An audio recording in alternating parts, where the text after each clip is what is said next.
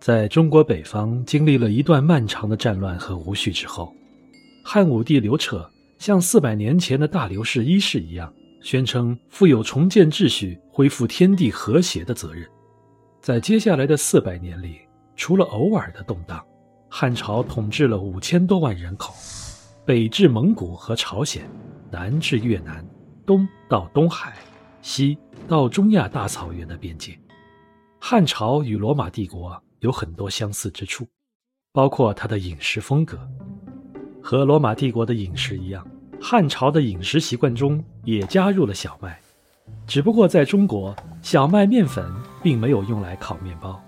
大多数情况下被蒸成了一系列统称为饼的食物，也可以理解成面食。和罗马帝国饮食一样，汉朝的饮食也探索出了一系列不同的风味。虽然没有鱼子酱，但中国人还是靠着一系列的发酵过程进行了持续不断的创新。除了在食物技术上取得了同样引人瞩目的发展之外，汉朝和罗马帝国一样，也出现了有关饮食哲学的争论，尤其是针对奢侈品在整个国家所处的地位。位于黄河岸边的帝都长安，是汉民族的传统家园。这是一座有着二十五万人口的繁忙都市，其城市布局即按照宇宙秩序的原理展开。这里有宽阔的街道，位于其中心的是一处三英里见方的宫殿区，即帝国皇室的居住地。负责食品供应的部门约有两千人手，负责监管厨房、布置宴会、监督酿酒坊、粮仓和储物仓库。以及农夫、添柴工和猎户的工作，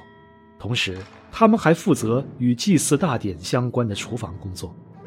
既要保证宴会的奢华，必须称得上皇帝对已知世界所有资源的掌控，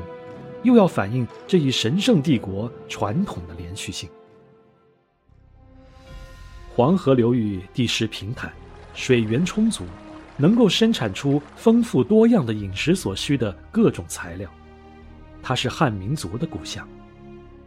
帝国的军队就是从这里向邻近地域发起进攻。这些军队最多上达百万人，其中普通士兵都是征召来的农民组成，向有着独特饮食风格的邻近地域发起征伐。东北地势高，气温低，生产牛奶；